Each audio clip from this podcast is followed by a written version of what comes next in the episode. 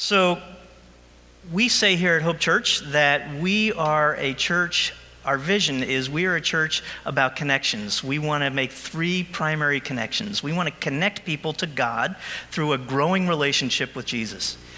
That's our first connection. And our second is we want to connect people to each other in authentic Christian community. And then our third connection is we want to connect connect the church to the world to be salt and light. And those are great that's a great vision. Those are great words. That's a great concept. But it never gets beyond words and ideas and concepts until people say yes until you say yes to God, that God, I want to be in relationship with you, and I understand and know you best through my relationship with Jesus. And so, yes. And not just a one time yes, but it's every day getting up and saying yes to the Lord. Yes, I want to serve you. Yes, I want to grow in this faith. Yes, Lord. And when you do that, you unleash the power of the Holy Spirit in your life. And that Spirit of God does amazing things in your life and then through your life to bless others. It's great to say that we want to be connecting people to each other in authentic Christian community. In other words, that we want to be a place, a church that looks like what God had in mind when He created the church that when we look at Hope Church and we look at the church in the Bible, that, that there is similarities there. That's what we mean by authentic Christian community. And that's a great idea, it's a great concept, but it's not real until people say, yes. That's what I want. I want to be a part of a community like that. I want to be involved in creating community like that. And when you do that, it unleashes the power of the Holy Spirit to do amazing things. And likewise, when together we say we want to be out in the world to be representatives of Jesus, to be salt and light to the world, when we say yes to that, God uses us in dramatic ways. We're in a series right now. It's the end of this little series we've been calling The Ins and Outs of Us. It's a series about the church. Last week I talked about the church outside in the world, and so this morning I want to focus our focus our attention on inside, what we do when we're together um, inside. And uh, so I've got less time, so I have to speak faster. We are looking at the sixth chapter of the book of Acts, and uh, the opening of the book of uh, the sixth chapter of Acts. I love this story. It's so instructive in so many ways, at so many levels. Um, I could, I'm sure I could do a series on this, and maybe someday we will. But for this morning, I just want to just look at it real briefly with you. The story begins. The church has been growing. Okay, so the church in Jerusalem has been growing. Jesus has been ascended into heaven, and now the church is forming, and literally thousands of people are coming. So, this little band of Christ followers that numbered 120 is now a group of thousands. And that had to be exhilarating, exciting, and so forth for, uh, for, those, uh, for that smaller group. Also overwhelming, right? You get that many people, you've got all kinds of challenges that come up. So, one of the challenges that came up is recorded for us in the sixth chapter. The widows needed to be cared for the widows who were coming to faith in Jesus, who had no means of support, needed to be supported, particularly in the area of food. And so the church started a little food distribution program for the widows, which was great. But the problem was the Greek widows, the Gentile widows, were getting less attention, less care than the Jewish widows. And this created a problem. It created a conflict within this early church. And it got to the point where it, it um, kind of began to boil over. And so the, the 12 apostles were brought in. So it picks up here in uh, verse 2 of chapter 6. Words are on the screen. It says this So the 12 called a meeting of all the believers. They said, We apostles should spend our time teaching the Word of God, not running a food program. Which sounds a little harsh, right? Like, we've got, it's not our job. And they could have walked away and just left it at that, right? That's not our job. If they had done that, they would have done great damage to the church because nothing was solved, right? And so the division would have widened, the frustration would have grown deeper, it would begin to erode the, um, the message of the church. I mean, it's great to teach about what Jesus said, but as people are looking at the church, if they're not seeing it lived out, they'd have a reason to be skeptical, right? When the church isn't living what it's teaching, people have a right to be skeptical. People in the world have a right to be skeptical, skeptical, looking at the church and going, yeah, it's great. They've got great language, they've got great concepts, but man, they don't have it going on. It, it's not happening there. If they had walked away, that's what would have happened. The other thing that they could have done in that moment, they didn't do that, by the way. We'll see in just a moment what they did. Another thing they could have done that they didn't do, but they could have done, they could have heard the complaint, heard the problem, and go, oh my gosh, that is a problem. We need to fix this. Let's get busy, guys. And so the 12, you know, gather together and roll up their sleeves and begin to run this food program for the widows. They could have done that. And if they had done that, they would have been less effective in their teaching because they wouldn't have had the time. They're reaching thousands of people, understand. So they wouldn't have had the time to do the quality of teaching that needed to be done and run this food program. So both would have been done at a lesser standard. And here's what else we know would happen, because it did happen. Other issues begin to emerge. All right, so right now it's this food program for widows, but eventually somebody would have said, hey, what about all these children? We've got all these kids. What are we going to do with these kids? We're trying to learn stuff. We need to take care of the kids. And if the apostles uh, did this other thing of we we're responsible to fix it, they would have had to jump in and now put together a kids program. And then there would have been another thing, and another thing, and another, and pretty soon the whole thing would topple because 12 guys are trying to do everything. But they didn't do that either. Here's what they did.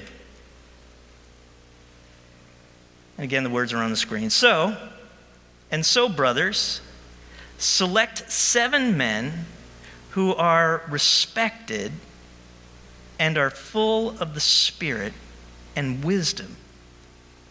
We will give them this responsibility. Then we apostles can spend our time in prayer and teaching the word.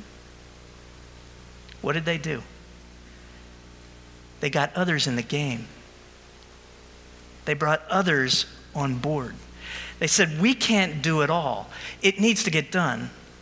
And so we need to bring more people in. We need to get more people involved. I had a friend of mine um, years, years ago when we were both new in ministry.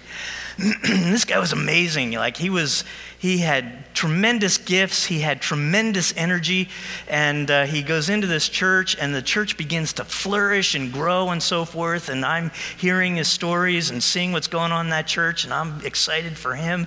And uh, we would get together on a regular basis. And what I began to hear a couple of years in is he was sounding kind of tired and he'd be telling me, you know, like, well, I'm doing this and I'm doing this and I'm doing this. And I said, well, it sounds like you need to get more people involved. Yeah, I know, but, you know, if I do that, it's not going to be done as well. And so, I, you know, I, am fine. I can do it. And uh, a couple of years later, he'd be talking about the fact that, you know, I'm out every night of the week. My wife's not happy. Things aren't going well. After about six or seven years, he was out of pastoral ministry. He was divorced and that church, which had flourished, had shrunk back to about a third of the size that it once was. Here's the thing the church is about us getting into the game. Here's a little adage that I put together, and this is the, this is the takeaway for you, I hope. Authentic Christian community is not a few people doing everything for others.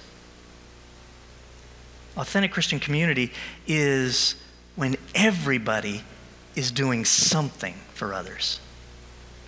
It's not about a few people doing everything for others, it's about everybody doing something for others. That's the church. That's what we're trying to create. We don't want to be a church where, uh, you know, the old 80 20 rule. I hate that rule. And guess what? It's not a rule. it's a bad habit, but it's not a rule. We want everybody to be doing something. And when everybody does something, God can do amazing things. Right? So these seven guys, uh, what the, what the uh, apostles say is we need, we need seven. It's going to take seven to do this job. Here are the qualifications. Notice what the qualifications weren't. We need somebody with restaurant experience who, is, who has a degree in widowology, right? Didn't say that. Here are the qualifications. We need people who are respected, full of the Spirit, and wise. People who are respected. Who gets respected in a community, especially in a church? Who gets respected? The people who are respected, I think, just naturally respected, are those who are serving, not in, you know, big ways, you know, not up here on the platforms and so forth, but people who, with just kind of a humble heart, are just serving wherever they can or wherever they're needed. They're just serving. And they're doing it with a great spirit and so forth and humility and, and so forth. When you see people like that, you can't help but respect them, right? There's a, there's a guy here, and, and he hated the fact that I did this, I think. He may have left because um, I did this at first service. His name's Chuck Fogg and Chuck works in the lobby. Right? Is he here? Yeah. All right. Where are you, Chuck? It's okay. Chuck's hiding right now. okay. Hey, Chuck. I, I, should have warned you that this was coming, but I forgot. Anyway, uh, so Chuck Chuck, eh, his whole motivation for the lobby, he, he's leading our lobby ministry. And, um, and it, he's one of the first ones here uh, every Sunday. He is literally the last one to leave. Marilyn and I are leaving. Chuck is usually still here. I feel a little guilty, like I should stay, right? I don't, but I should feel like I feel like I should. Um, that's Chuck. And he's working with the team, so we have teams of volunteers, and Chuck's here to support those teams and so forth because Chuck knows the importance of a place where people are welcomed when they come in and wants that spirit of hospitality. And he just does that quietly. You would, if you didn't know him, you wouldn't know that he's doing this thing until right now when I've highlighted what he does, right? That's somebody that you just respect, right? So, the qualification somebody that's respected, somebody who's full of the Spirit, somebody who has said, Yes, God, I want to be in a growing relationship with you in Christ. My own spiritual life is something that I'm going to invest in, and I say yes to God, and the Spirit is at work in you. And then the third is that they are wise. And wisdom isn't any, it's not about smarts. It's really about applying the things that we know from the Word of God into our everyday living, right? It's, the, it's a hundred simple things that we do. Is about the nature of wisdom. Those are the qualifications. And so seven guys said yes to this responsibility. That's the other word I love in this passage responsibility. These weren't guys who said, Fine, I'll give you a little bit of help. Fine, I'll, you know, tell me what you want, want me to do and I'll help. These were taking responsibility, they were making it their own. They were treating it with a level of uh, importance they're taking on a responsibility and treating it that way. Right? Here's the result. Verse 7. So these guys say yes, right? The food pantry ministry gets going. People are happy about it. People are seeing that it's getting better. And then it says this So God's message continued to spread. The number of believers greatly increased in Jerusalem, and many of the, Jew, uh, the Jewish priests were converted too.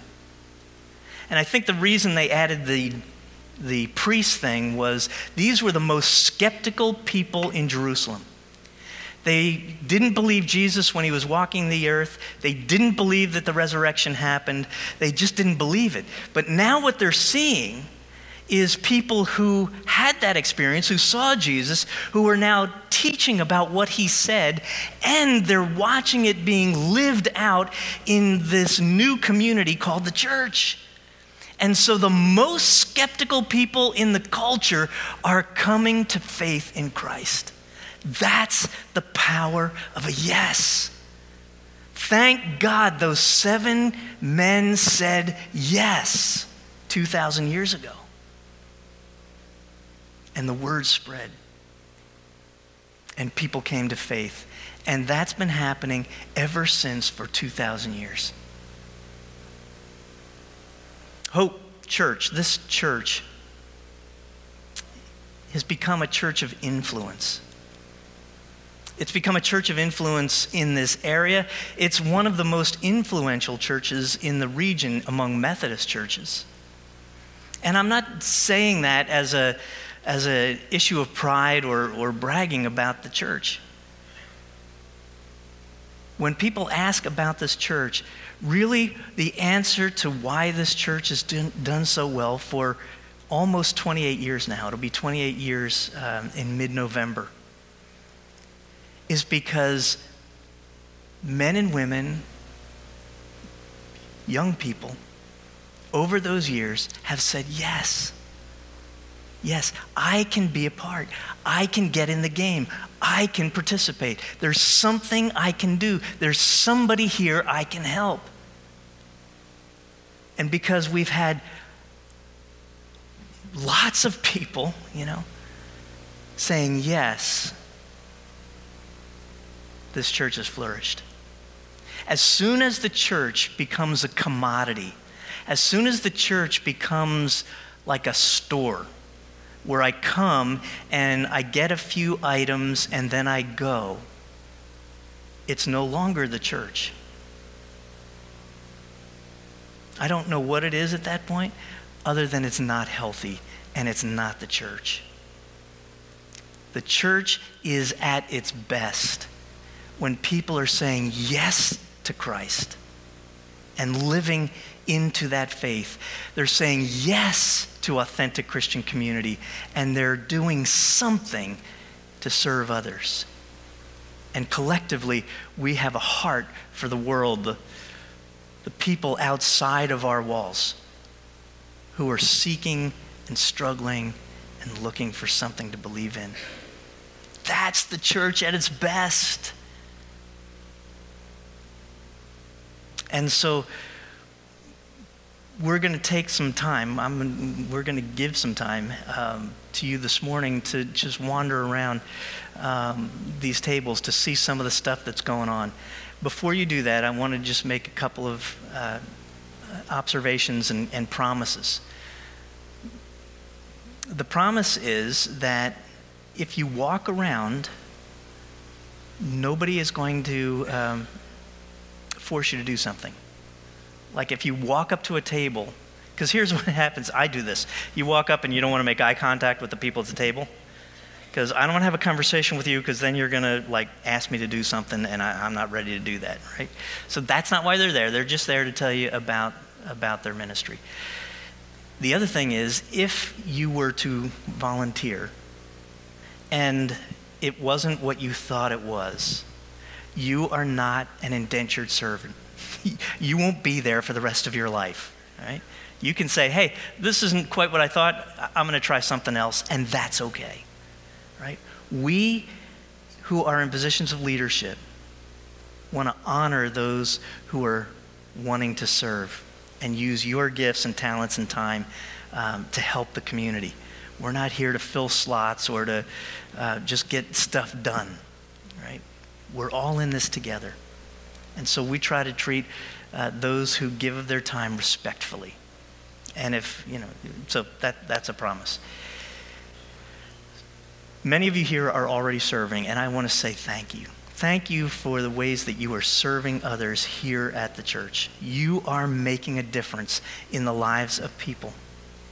Here and together, we're making a difference in the lives of people far beyond here. You really are. And there's no task, there's no thing that you volunteer for that is so insignificant that it doesn't matter. It all does. It all does. Most of the stuff that's going on here, people don't know is happening, right? It's just a few people doing a, you know, a, a thing that, that nobody else really knows about. That's, that's beautiful.